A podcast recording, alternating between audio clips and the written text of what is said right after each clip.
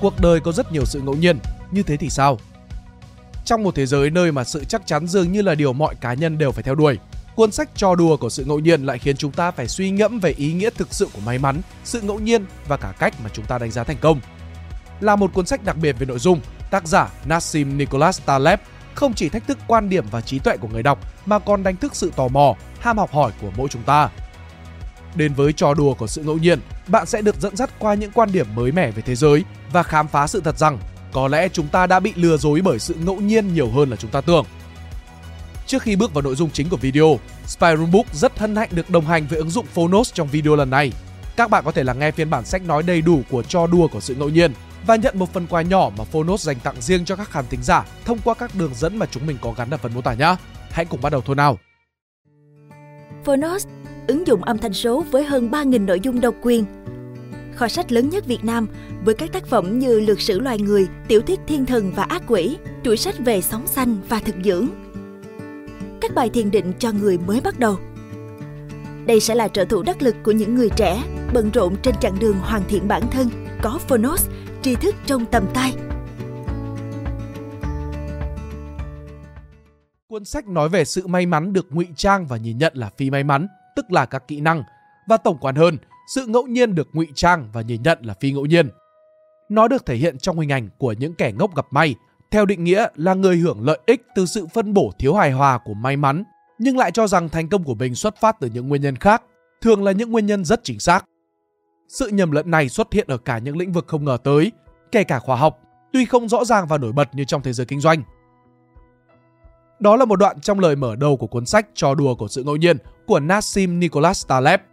Sự thành công của một số người chỉ đơn giản là may mắn, một số người phấn khích vì họ tìm ra mô hình trong sự ngẫu nhiên, trong khi thực sự chẳng có mô hình nào cả. Họ hiểu lầm xác suất thành sự chắc chắn, do đó mọi người bị lừa bởi sự ngẫu nhiên và tạo ra các lý thuyết về sự thành công.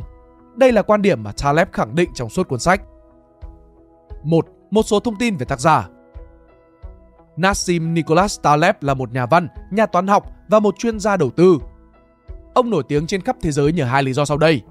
Lý do thứ nhất, khoản lời lên tới 40 triệu đô trong ngày Black Monday vào năm 1987 khi thị trường chứng khoán sụp đổ.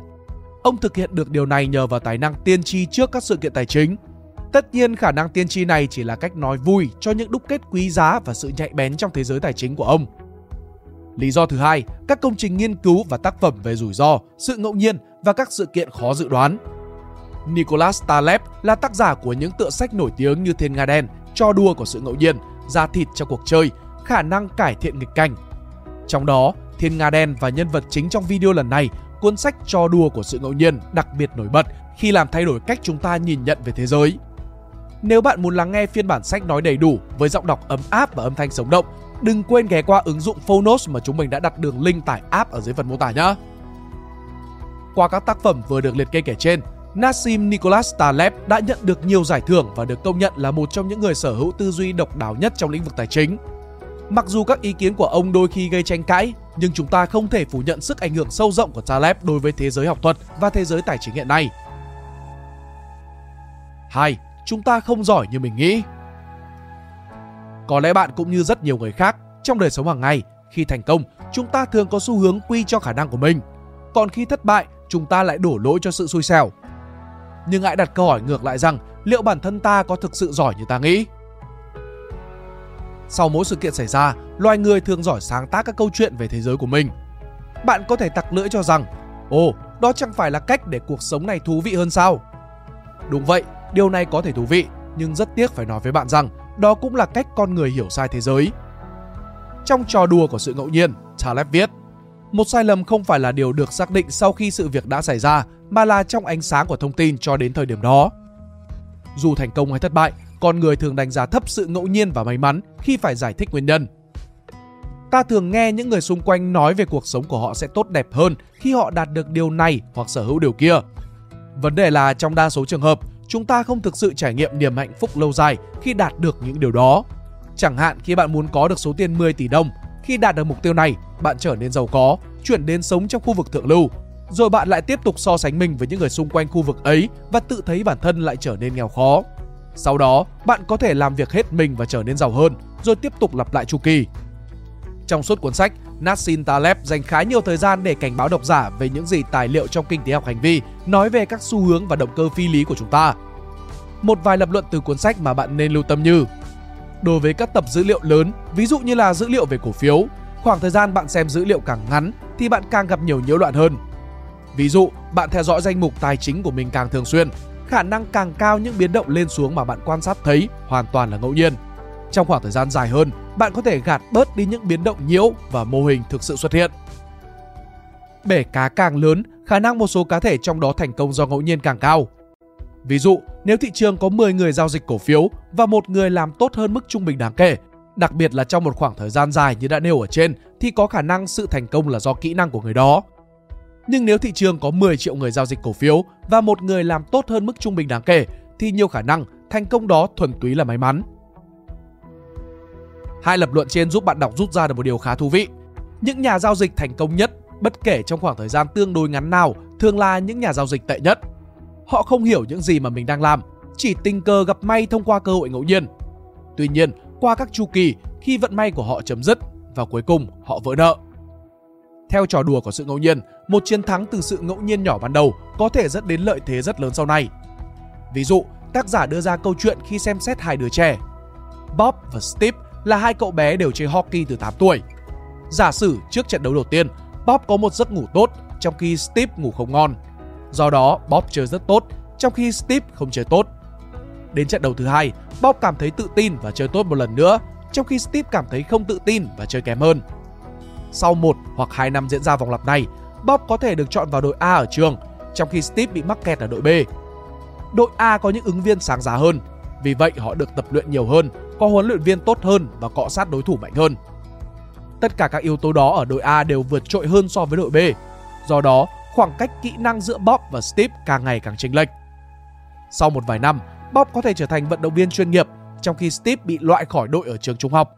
Tất cả chỉ do một sự cố hoàn toàn ngẫu nhiên từ rất sớm. Và một bài học nữa về sự khiêm nhường, Taleb viết trong cuốn sách. Bài học của tôi từ Soros là việc ông bắt đầu mỗi cuộc họp tại công ty giao dịch của tôi bằng việc thuyết phục mọi người rằng chúng ta là một đám ngốc, không biết gì và dễ mắc lỗi, nhưng lại có được đặc quyền hiếm có là biết điều đó. 3. Cuộc đời này tràn đầy sự ngẫu nhiên, thì sao nào? Mặc dù được rất nhiều người đồng minh về quan điểm mà tác giả đưa ra trong cuốn sách, nhưng cách viết của Taleb đôi khi vẫn còn một số vấn đề. Là một nhà giao dịch chứng khoán, đặc thù nghề nghiệp khiến Taleb gặp gỡ và tiếp xúc với rất nhiều người tin rằng họ có thể dự đoán được thị trường. Thực tế một số người trong số đó đã rất thành công trong một thời gian dài. Dù vậy, ông tin không có nhà giao dịch nào có thể đi trước là thị trường mãi bởi thị trường có quá nhiều biến số. Điều này được minh họa với nhiều ví dụ và đây là điểm khiến cho cuốn sách có phần khô cứng. Một số ví dụ khá hay, nhưng một số thì bị dài dòng. Ông dành quá nhiều câu chữ mô tả những chiếc xe sang trọng, ngôi nhà xa xỉ, chiến lược giao dịch bốc đồng và tính tự kiêu của một nhà giao dịch giả định. Vì làm việc ở thị trường tài chính trong một thời gian dài, ông dẫn ra rất nhiều ví dụ để chứng minh lý thuyết của mình, nhưng tất cả đều trong lĩnh vực chứng khoán và tài chính. Nếu bạn đọc không có nền tảng về kinh tế, tài chính, không có kiến thức về đầu tư chứng khoán, trò đùa của sự ngẫu nhiên sẽ là một cuốn sách vô cùng khó đọc và khó tiếp cận. Sau khi đọc sách và nhận ra một số điểm thú vị đã nêu ở trên, hãy đặt câu hỏi với bản thân bạn rằng chúng ta cần phải làm gì với những kiến thức vừa được tiếp thu. Sự thật rõ ràng không thể phủ nhận đó là trên thế giới có rất nhiều sự ngẫu nhiên và đúng, chúng ta hầu như không nhận biết được nó. Nhưng sau đó thì sao? Gọi tất cả mọi người là kẻ ngốc và loại bỏ tất cả công cụ và kỹ thuật mà chúng ta đang sử dụng có vẻ không phải là một giải pháp tốt. Đóng góp lớn nhất mà trò đùa của sự ngẫu nhiên mang lại đó là khả năng nâng cao nhận thức của mọi người về sự ngẫu nhiên. Điều này chắc chắn có giá trị rất lớn nếu như bạn biết cách áp dụng những lời khuyên trong sách. Cuối cùng, xin để lại một câu chuyện như sau. Croesus, vua xứ Lydia, được coi là người giàu nhất ở thời đại của mình. Còn Solon là một người Hy Lạp nổi tiếng với lòng tự trọng, đạo đức chính trực, khiêm tốn, giản dị, thông thái, thông minh cùng lòng dũng cảm. Có lần, Solon đến thăm vùng đất Croesus, ông không hề thể hiện nét ngạc nhiên nào trước sự giàu có và khung cảnh tráng lệ xung quanh gia chủ, cũng không tỏ chút ngưỡng mộ nào đối với vị chủ nhân của khối tài sản khổng lồ đó. Tức giận trước vẻ lãnh đạm của vị khách nổi tiếng này, Croesus quyết tâm tìm cách khiến cho Solon phải thừa nhận sự giàu có của mình. Ông hỏi Solon có biết người nào hạnh phúc hơn mình hay không. Solon kể về một người có một cuộc sống cao quý và tử trận trên chiến trường. Croesus gặng hỏi thêm và Solon tiếp tục kể về những ví dụ tương tự về những vị anh hùng đã hy sinh. Cuối cùng, Croesus hỏi thẳng Solon rằng chẳng lẽ vị vua giàu có của xứ Lendia không được coi là người hạnh phúc nhất hay sao? Solon trả lời rằng việc quan sát vô số nỗi bất hạnh hiện hữu trong mọi tình huống khiến chúng ta bớt đi sự tự mãn về những lạc thú hiện tại của mình hoặc không còn ngưỡng mộ hạnh phúc của một người vì trong tương lai biết đâu nó lại thay đổi. Vì tương lai bất định vẫn chưa tới, với vô vàn tương lai khả dĩ có thể xảy ra và chúng ta chỉ có thể nói một người hạnh phúc khi đứng tối cao tiếp tục hạnh phúc cho người đó đến cuối đời. Câu nói này của Solon trở thành kim chỉ nam cho rất nhiều bạn trẻ trong cuộc sống. Bớt đi sự tự mãn về những lạc thú hiện tại của mình hoặc không còn ngưỡng mộ hạnh phúc của một người vì trong tương lai biết đâu nó lại thay đổi. Cảm ơn các bạn đã xem video của Spy Room Book. Đừng quên ghé qua phần mô tả của video này để nghe trọn vẹn chương 1 phiên bản sách nói của tác phẩm Cho đùa của sự ngẫu nhiên và nhận món quà vô cùng đặc biệt từ ứng dụng Phonos nhé. Hẹn gặp lại các bạn trong những video lần sau. Đây là Spy Room Book, còn mình là Pink Dot.